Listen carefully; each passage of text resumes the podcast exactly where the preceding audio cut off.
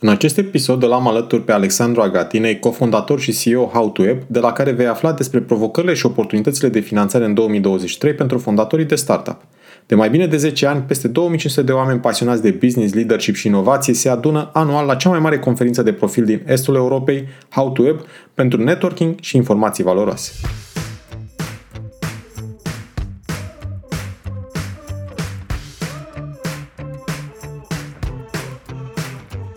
Te salut și bine te-am găsit la Smart Podcast, primul podcast din România dedicat finanțării afacerilor. Sunt Adi Ploscaru și misiunea mea este să ajut companiile să crească și să se finanțeze sănătos.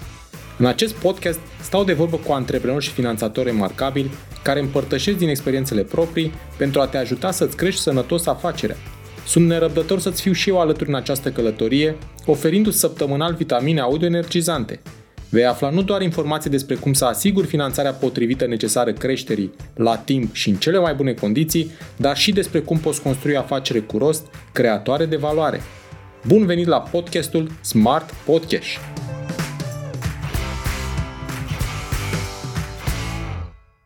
Salut Alex și bun venit la Smart Podcast! Salutări Adi! Mersi de invitație, mă bucur că stai aici! Mulțumesc și eu pentru ocazia de a avea o conversație foarte utilă pentru fondatorii de startup despre provocările și oportunitățile de finanțare în două mii douăzeci și trei. Alex, sloganul podcastului Smart Podcast este un podcast despre finanțare cu rost pentru afaceri prospere. Care este, din punctul tău de vedere, rostul finanțării în demararea și creșterea unui proiect de tip startup? Adică de cele mai multe ori, adică și o să dau context probabil pe măsură ce discutăm, de cele mai multe ori finanțarea, așa cum o vedem noi în segmentul ăsta de, de afaceri până la urmă care sunt startups și te explicăm mai târziu ce, la ce ne referim când zicem startups, finanțarea apare deci atunci când e un potențial foarte mare de creștere al business-ului respectiv, care de cele mai multe ori, așa cum ne referim noi că tot ziceam mai devreme, se întâmplă în jurul unui produs de tehnologie, unui produs digital. Sigur că sunt și alte cazuri când apare finanțarea într-o zonă de validare, să zicem, într-o, sau într-un moment în care business-ul respectiv mai are nevoie de capital ca să treacă de o perioadă dificilă, cum de altfel pare că este o perioadă dificilă pe care tot, adică toată scena globală de tehnologie o experimentează în două mii douăzeci și trei, așa ca un teaser. Dar asta nu înseamnă că nu se respectă acest principiu și anume că în startups, da, în zona asta de tehnologie, finanțarea apare mai ales atunci când există un potențial de creștere sau de creștere chiar accelerată, hiperaccelerată a companiei respective.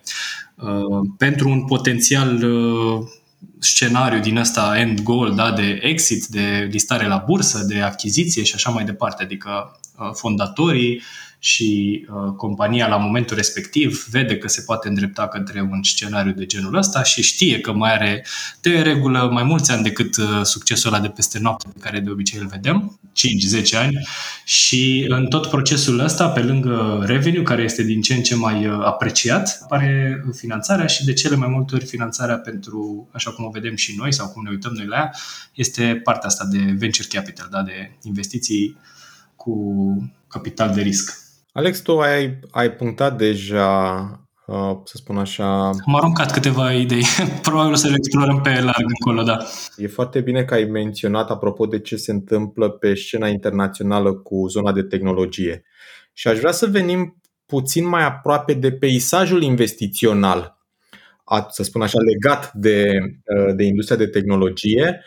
Și pentru că voi la How to Web știu că faceți periodic uh, rapoarte uh, legate de ceea ce se întâmplă cu, cu zona investițională de la an la an, cum ai, cum ai descrie tu acest peisaj investițional în anul două mii douăzeci și doi? Într-adevăr, adică, cum bine ai spus, de câțiva ani de zile publicăm un raport, Romanian Venture Report se numește el pentru cine vrea să afle mai multe detalii, și uh, prin Romanian Venture Report analizăm dinamica tranzacțiilor de tip venture în startup-uri românești, cu diferite nuanțe aici. Ca și context în plus, uh, de cele mai multe ori startup-urile, aceste startup-uri românești care sunt investite de către investitori au operațiuni uh, globale. și este și sănătos, că de altfel România nu este o piață pentru, pentru startup-uri de te- România în sine, adică ce se întâmplă în interiorul pieței nu este o piață pentru startup-urile de tehnologie, dar de aici operează sau sunt fondatorii sau mare parte din echipa fondatoare români. Ce observăm și am analizat istoric tranzacțiile, istoric însemnând din două mii șaptesprezece încoace, e un fel de T zero pentru piața de venture și pentru startup-urile de tehnologie pornite de români în, în România, este că volumul a crescut de la an la an. Spre exemplu, în două mii douăzeci și doi volumul a crescut cu peste unsprezece la sută față de uh, valoarea uh, tranzacțiilor care au avut loc în două mii douăzeci și unu, respectiv a depășit uh, încă o dată, deci pentru al doilea an consecutiv, nivelul de o sută de milioane de euro uh, investiți de către investitori, angeli sau fonduri uh, în startup-uri românești. Și ne-am uitat doar la tranzacțiile acestea, nu ne-am uitat la granturi sau uh, schimburi din astea pentru equity care sunt în kind, nu știu, servicii. Deci, efectiv, bani care au intrat în, în conturile startup-urilor, uh, bani investiți de către investitori. Uh, și dinamica asta a fost una în creștere, uh, cum ziceam, din două mii șaptesprezece încoace. Ba chiar este o dinamică care pentru două mii douăzeci și doi și istoric două mii șaptesprezece două mii douăzeci și doi seamănă cu dinamica uneia dintre, uneia dintre cele mai uh, avansate ecosisteme din estul Europei, uh, și anume Polonia. Deci uh, sunt uh, semnale bune uh, și aparent niște numere uh, încurajatoare. Uh, E drept că apare contrastul de care probabil vorbim mai târziu, și anume ce se întâmplă anul ăsta, dar nu trebuie să ne îngrijoreze atât de tare un an sau o perioadă cum au mai fost și până acum, crize financiare, bule economice și așa mai departe. Ceea ce vreau să, să menționez apropo de informațiile pe care le-ai dat tu este că deși contextul nefavorabil de anul trecut și cel puțin în a doua parte a anului două mii douăzeci și doi, cu toate, cu toate acestea, anul două mii douăzeci și doi a fost unul foarte bun din punct de vedere, din punct de vedere al, al volumelor și din punct de vedere al uh, sumelor atrase de, de către fondatorii de startup de la investitori. Într-adevăr, chiar și noi făcusem o, mă rog, mai multe tipuri de analize pe care le, le puteți găsi acolo în raport. Uh, printre altele, analiza pe uh, trimestre. Și, adică una dintre surprize, uh, câteva de altfel surprize pe tot parcursul raportului, uh, e dată inclusiv de, uh, de faptul că uh, trimestrul uh, patru este unul dintre trimestre care au performat cel mai bine. În condițiile în care în regiune și la nivel global piața investițiilor se retrăgea ușor, ușor investitorii începeau să, să nu mai investească în volume atât de mari și să se simtă de fapt ceea ce a și urmat de la sfârșitul anului trecut, începutul anului acesta, această stagnație până la urmă în investiții, multe valuations care au picat foarte tare la nivel global, dar asta pare că n-a afectat și ecosisteme localizate, așa cum este cel reprezentat de România sau startup-urile din, din pornite în România. Și ajungem acum la două mii douăzeci și trei. Apropo de ce s-a întâmplat până acum, cu siguranță voi aveți, aveți informații și pentru, uh, pentru prima parte a anului. Cum vezi tu două mii douăzeci și trei uh, din punct de vedere al uh, apetitului pentru, pentru investiții în startup-uri, uh, păstrând contextul uh, încă, să spun așa, nefavorabil pentru, uh, pentru tot ceea ce înseamnă peisaj investițional în România? Și nu numai, și nu numai în România. Da, da, și, și noi, ca mulți alții, și oricum recomandăm să uh, avem cât mai multe data points. Uh, data points însemnând uh, să știm realitatea investitorilor, să știm realitatea fondatorilor, și pentru realitatea fondatorilor, apropo de asta, uh, am început să dezvoltăm un alt raport care vine să întrebe pe fondatori și mai ales pe fondatorii ăștia care sunt la, la început sau startup, ale căror startup-uri sunt mai la început de drum, cum le este lor, cum le este lor din punct de vedere produs, finanțare și așa mai departe. Dar asta tot în încercarea de a înțelege și noi mai bine pe cei pe care îi ajutăm cu ceea ce facem în, în How to Web. Observăm într-adevăr, deci nu neapărat prin rapoarte, deși există deja la nivel global sau regional sau pe ecosisteme diverse rapoarte făcute de uh, alții care știu și ei și știu foarte bine să facă rapoarte și la care ne uităm și noi uh, și observăm retragerea asta, dar uh, o vedem și în discuții, adică și în discuții unul la unul știm că sunt uh, investitori care uh, încă n-au făcut alte investiții sau uh, așteaptă alte semnale din partea altor investitori sau din partea inclusiv a operatorilor sau guvernelor, fondurilor, să vadă în ce direcție se, se mișcă acestea până, până să facă investiții. Pe de altă parte, știm încă de anii trecuți și inclusiv anul trecut este unul în care am aflat, am aflat de fonduri ridicate în mod special, adică informații publice inclusiv, dar și informații private, fonduri ridicate în care, în mod special, se, care se investească în mod special în startup-uri românești.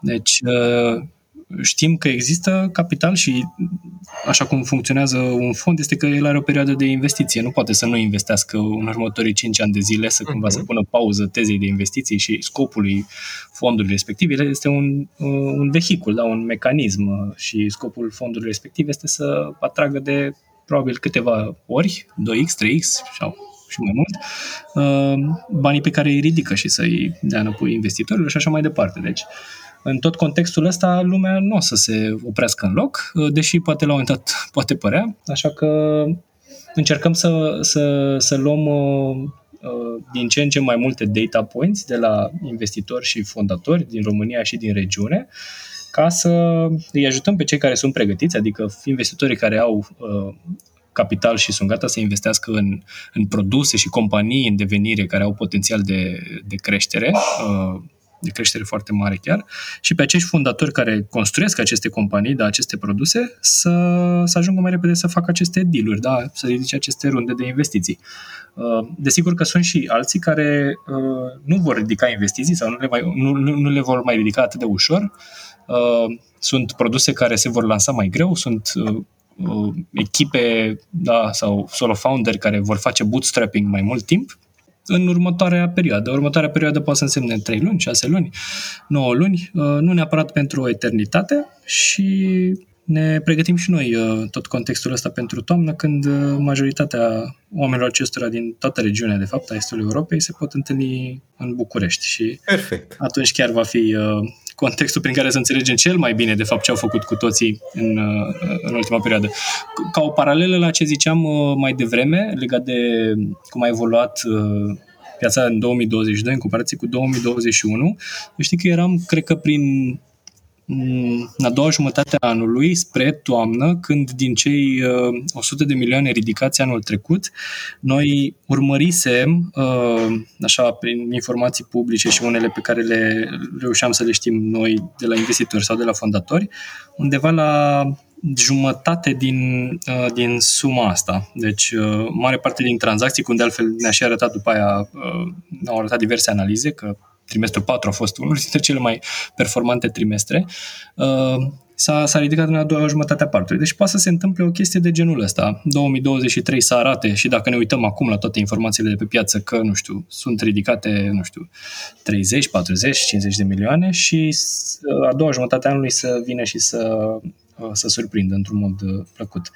Pentru că sunt informațiile astea. Uite, că noi înregistrăm podcastul acum, vedeam recent că un startup cofondat și de un român a ridicat o rundă, o, o rundă de tip serie B foarte mare, de peste douăzeci și cinci de milioane de euro. Deci sunt o grămadă de progrese care urmează să fie dezvăluite până la urmă și care se întâmplă în culise. Nu le controlăm nici eu, nici nimeni altcineva de pe piață. Alex, hai să vorbim despre How to Web. Tu ești cofondator, ești C E O-ul proiectului. Spune-ne în câteva cuvinte povestea proiectului și de ce ar fi bine antreprenorii să participe în toamnă uh, la How to Web. Sau ce rău ar fi să nu participe. Da. Da, da. da. Depinde ce vă, ce vă ajută, dragilor. Da, din, pierd da, dacă nu participă. Exact. Da, da, exact. Ne ajută pe toți zona asta de, de FOMO, scarcity, dar nu într-un, adică nu făcută într-un mod neconstructiv. Mă bucur să... să fac echipa asta cu Bogdan și cu Monica, dar suntem împreună fondatorul, respectiv împreună cu Monica cofondator, și noi, sunt, noi lucrăm împreună de prin două mii nouăsprezece, deci au trecut niște ani de zile, dar ca în multe industrii în care se întâmplă o grămadă de lucruri într-o perioadă scurtă, par mai mulți, ca un fel de uh, industrie de, de, de feți frumoși. Uh, ok. Ce este interesant la How to Web și la probabil și alte inițiative similare în regiune este că a crescut odată cu ecosistemul local de startups. Motivul existenței How to Web ca și organizație, dar în mod special acest happening, da, conferința, este să ajute uh, acești uh, builderi, da, acești antreprenori care vor să construiască produse digitale, să le construiască și să construiască în mod special companiile din jurul lor, da, să construiască întreaga poveste, inclusiv până la final, când acest final poate să însemne diverse lucruri pentru ei, poate să însemne că sunt achiziționați, fac o listare la bursă sau cresc foarte, foarte mult și devin uh, companii uh, companii stabile, repere în industriile lor. Asta este motivul pentru care există How to Web și pentru care Bogdan l-a pornit acum, noi zicem mai mult de zece ani, dar cred că mai mult de zece ani ăștia ajung să fie deja treisprezece plus.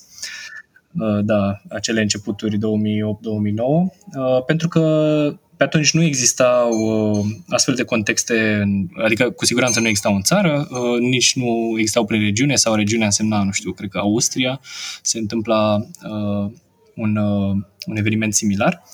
Între timp, așa, foarte fast forward, România și regiunea din care face parte, Estul Europei, așa cum este și poziționat How to Web pentru zona asta a Estului Europei, Europa Centrală și de Est, reprezintă din ce în ce mai mult un, un punct de atracție pentru scena globală de tehnologie și de business în general, din care oamenii vor să facă parte, investitorii vor să facă parte, companiile established vor să înțeleagă ce produse și companii de tehnologie sunt dezvoltate de aici, care vor fi poate cei cu care să colaboreze sau concurenții lor, și talentul în tehnologie este o resursă, adică un pol foarte mare aici în, în regiune. Astfel că între timp regiunea asta a devenit locul din care oamenii vor să facă parte, dar și povestea din care oamenii vor să facă parte, nu doar cei către care să vină și să îi învețe cum să dezvolte produse de tehnologie. Din fericire, în ultima decadă au fost construite produse, da, startup-uri de tehnologie care au devenit companii precum UiPath sau FintechOS, sau dacă ieșim așa din regiune, putem să vorbim de Payhawk și, și nu numai, dintre exemple recente.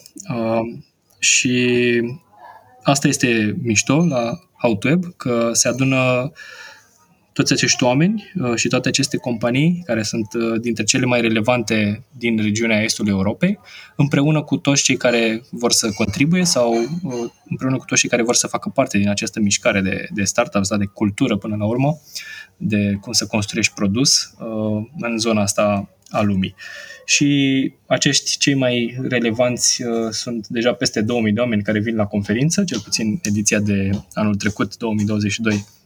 Asta ne-a arătat și ne așteptăm ca și anul ăsta și mergând mai departe să ne întâlnim cu peste două mii cinci sute, peste trei mii, peste cinci mii. Ne uităm așa la un sweet spot al uh, acestui happening, da, acestui moment uh, din an, uh, o toamnă, deocamdată pare să fie pentru noi și loc, Bucureștiul, România, când toți acești oameni să se, să se întâlnească. Bun, ce pierdem dacă nu suntem acolo?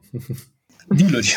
Deal-uri care înseamnă, adică oportunități de business până la urmă. Lucrurile se întâmplă din ce în ce mai mult în mediul online, dar cu toții cred că simțim deja că sunt anumite experiențe care poate să fie trăite și poate să fie fructificate cel mai bine atunci când ești fizic prezent undeva. Noi în perioada lui două mii douăzeci două mii douăzeci și unu am vrut în mod special să nu fac, adică n-am vrut să facem conferințe uh, online, ne-am prins că nu este o Adică nu este o, o, un transfer al experienței conferinței în online, nu există și am căutat și am așteptat cu nerăbdare să repornim conferința în două mii douăzeci și doi, încât oamenii ăștia să aibă un, un touch point dacă nu-l aveau înainte sau dacă l-au avut înainte prin mail-uri, call-uri și orice altceva, să-l aibă și fizic, sau dacă e prima dată când se întâlnesc, cu siguranță că follow-up-urile de tip call-uri și mail-uri și așa mai departe Uh, poate să, poate să vină mult mai ușor, pentru că e locul în care stabilești relații uh, ca apoi să te ajute să faci aceste deal-uri. Aceste deal-uri înseamnă poate pentru un fondator să-și găsească un cofondator, pentru un fondator să găsească un investitor, pentru un investitor să-și împingă deal-ul, nu știu, un angel să împingă deal-ul său către un uh, V C din regiune, pentru un V C să-și găsească investitorul în fondul său, da, L Ps, uh, pentru companii să găsească produsele cu care să lucreze, să facă bundle, să le comercializeze, uh, sau să ia tehnologie și așa mai departe. Sunt o grămadă de aceste interacțiuni care în esență reprezintă schimbul ăsta de, de business și care se întâmplă la conferință, adică uneori chiar se întâmplă la conferință în perioada acelor câteva zile sau este momentul din care începe să se dezvolte relația respectivă, care ajunge să fie, nu știu, mai târziu, peste trei luni, șase luni, o știre în uh, media de tipul celei recente, spre exemplu, uh, faptul că Pluria uh, a ridicat o uh, nouă rundă de investiții cu oameni cu care s-a întâlnit, evident, și în contextele uh, noastre. Mm-hmm. Ce am observat foarte important la How to Web este că voi aveți și un premiu foarte consistent pe care îl dați. Da, care e de fapt o, o propunere de investiție. Deci ce se întâmplă acolo în interiorul conferinței, mă rog, conferința o poți experimenta în diverse feluri, în funcție de profilul tău, adică experiența conferinței pentru un investitor e ușor diferită de experiența conferinței pentru un fondator, de experiența conferinței pentru uh, un om care face parte dintr-o corporație, motiv pentru care cu toții uh, poate să aibă uh, propria experiență în conferință și să se vadă cu toți ceilalți, să aibă ocazia să se vadă și cu peer și lor, dar să aibă ocazia să vadă și cu cei cu care vor să facă business. Ce se mai întâmplă în conferință, pe lângă faptul că există zona asta de knowledge pe scene, este că există și un program de startups, Spotlight, care, printre altele, sindicalizează un premiu investiție, da, o, o propunere de investiție de la business angels și uh, fonduri sau family offices, uh, fonduri de venture capital sau family offices uh, și care anul trecut a ajuns uh, la aproximativ jumătate de milion de euro și care a fost ridicat uh, în cele din urmă de o companie care se numește Licenseware, fondată de niște români și care anul ăsta iarăși ne așteptăm să depășească această jumătate de milion de euro și poate chiar mai mult, dar urmează să aflăm în curând. Probabil când ascultați voi podcastul ăsta o să cam fie informația uh, publică.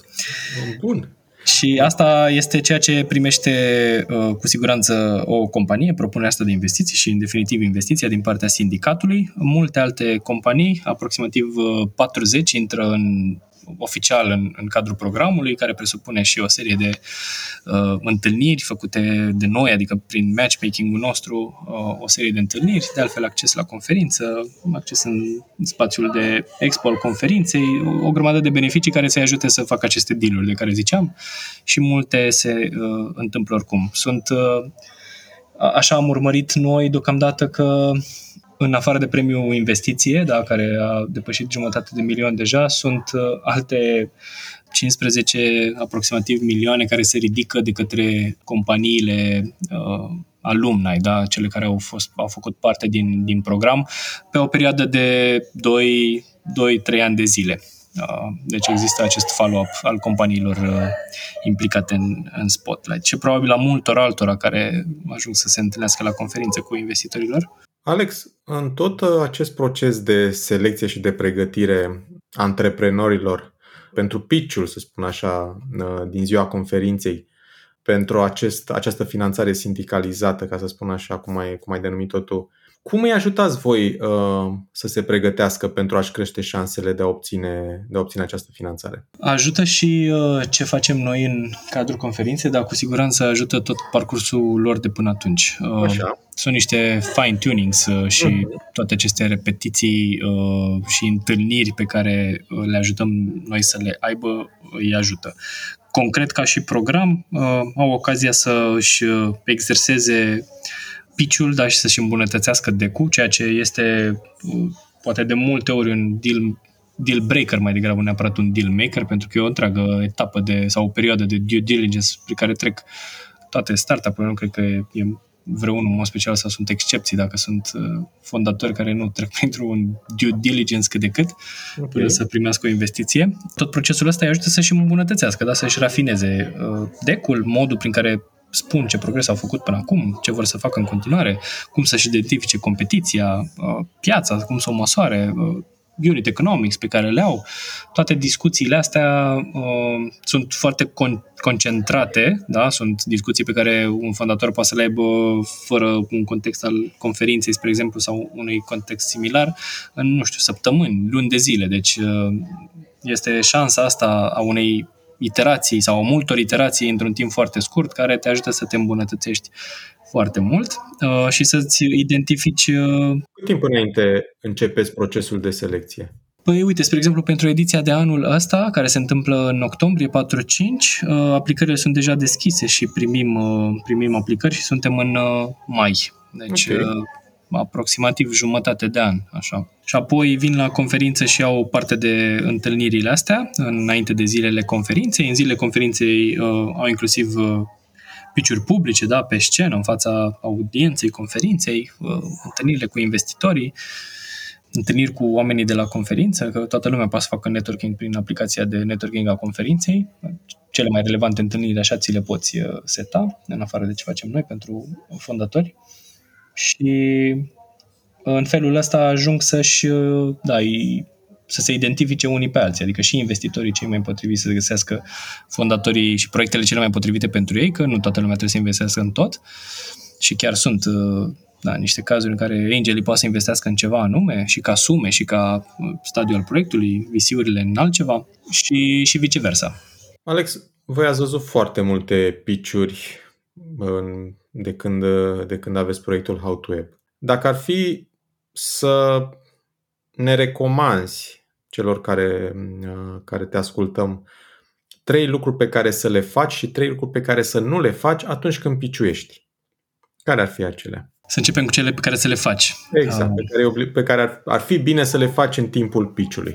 În timpul, ok. Mm-hmm. Cât durează piciul la, la voi?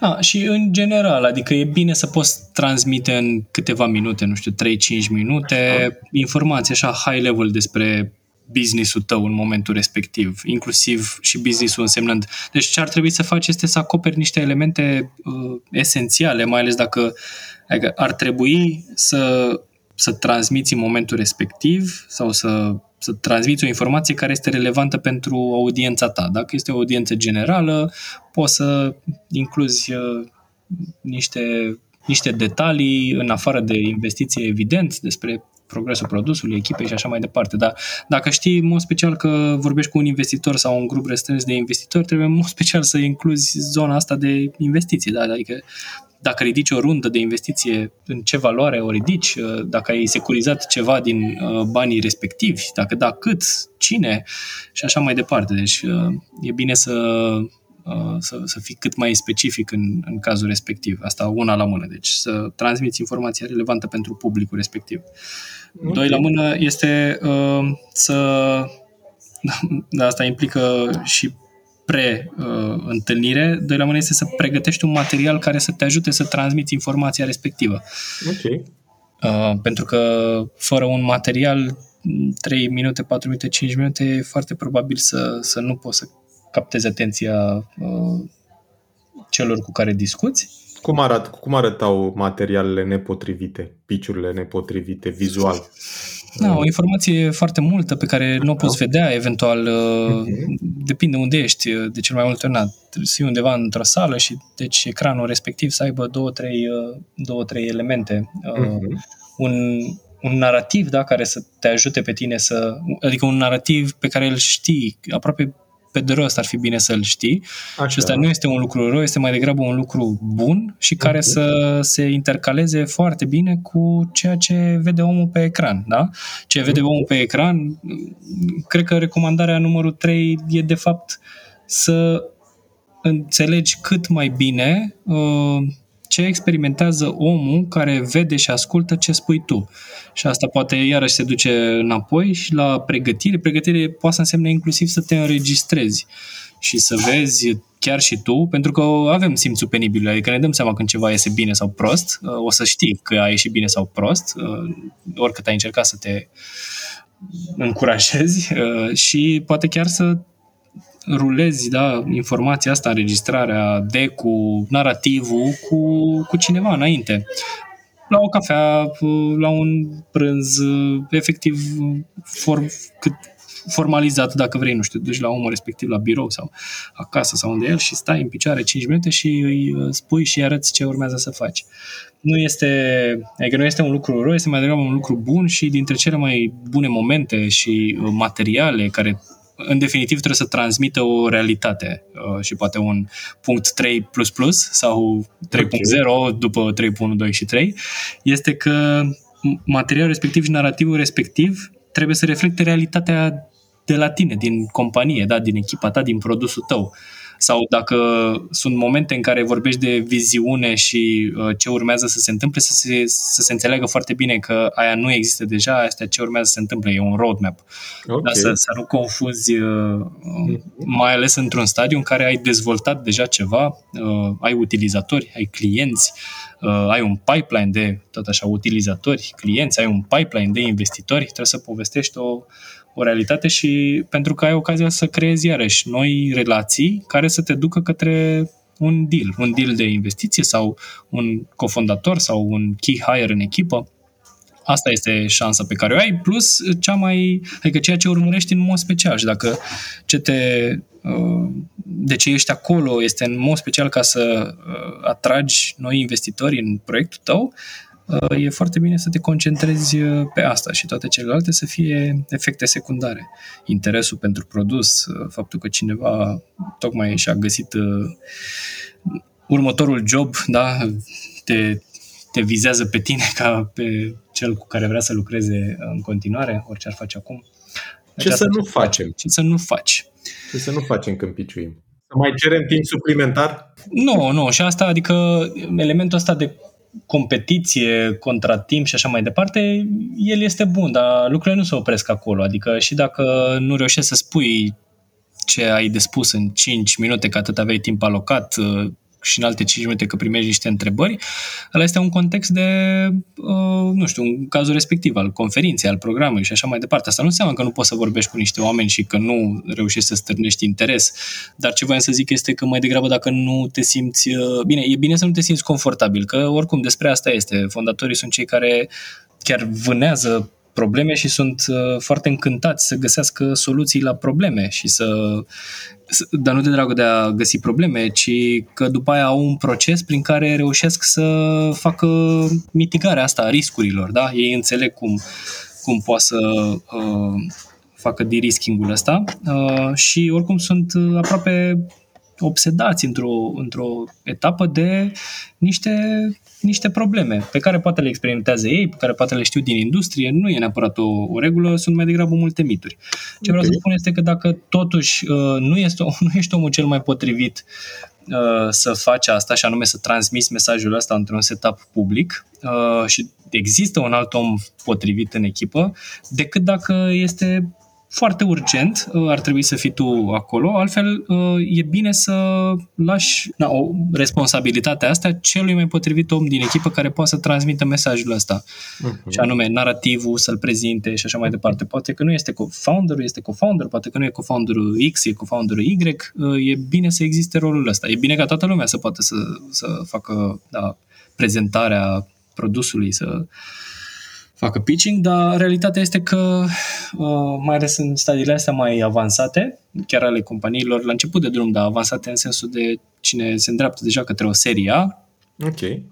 Dar are un produs internațional, probabil tracțiune foarte mare, revenue, adică cred că vorbim de o sută de mii de euro pe lună recurent, deci e un nivel de la care poți să ridici genul ăsta de, de finanțări. Fundraising-ul este un full-time job pentru un om din echipă, nu poate să fie da. pentru toată lumea. Uh-huh. Uh, și atunci e bine să te prinzi cât mai De vreme, cine este acest om din echipă? A fost cam, cam lung punctul numărul unu despre ce să nu faci, dar găsim și punctele doi și trei, sau poate sunt un fel de follow-up la punctul, punctul unu. Nu te uita la prezentare. Ok.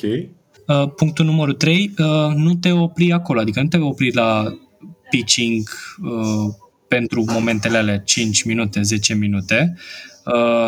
Fă o legătură cu cineva. Dacă sunt doi oameni din douăzeci care au avut un interes pentru, pentru tine, alocă-le timp după aia, on-site, adică fix după ce s-a terminat momentul tău, sau uh-huh. că vă căutați într-o pauză de networking sau ceva, adică să nu, să nu treci pur și simplu printr-un context așa doar de dragul uh, showing off. Uh-huh. Și noi ținem foarte mult la asta, nu facem ceea ce facem ca să existe uh, show off sau doar de dragul show off-ului. Important este să-ți găsești uh, acele, acele perechi de ochi care au fost interesate de, de tine și să continui conversația, să nu te oprești acolo.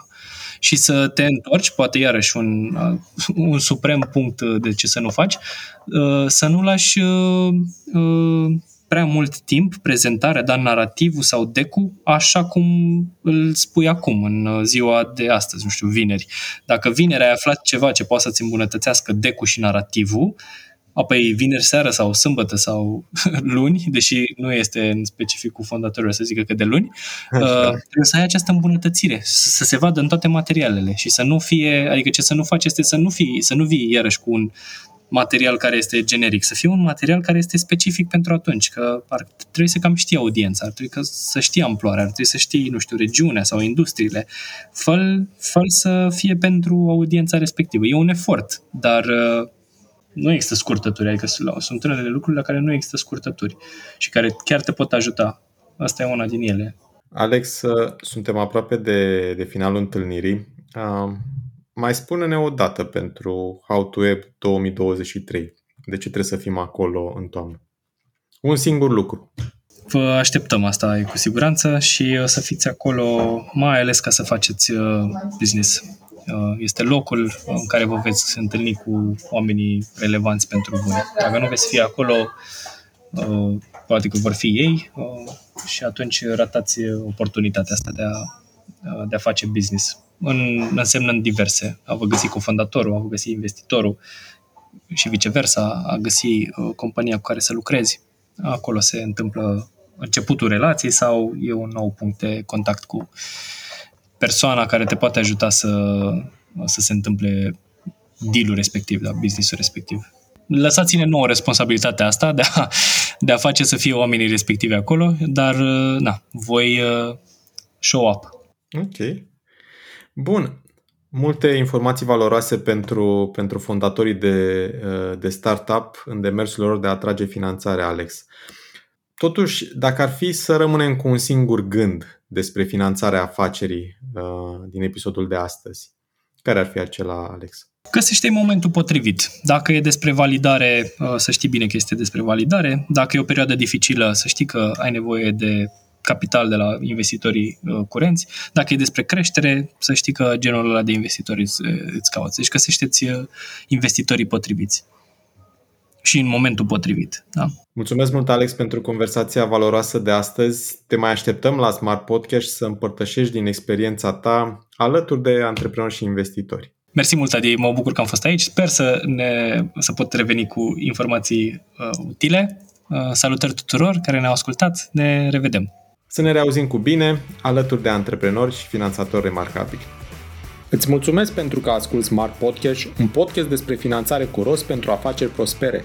Te invit să urmărești în continuare episoadele pregătite pentru tine și afacerea ta, să dai share și altor antreprenori dornici de creștere sănătoasă. Nu uita să dai subscribe pentru a fi anunțat când poți asculta un nou episod despre finanțarea afacerii. Hai să creștem împreună, chiar aici, la podcastul Smart Podcast.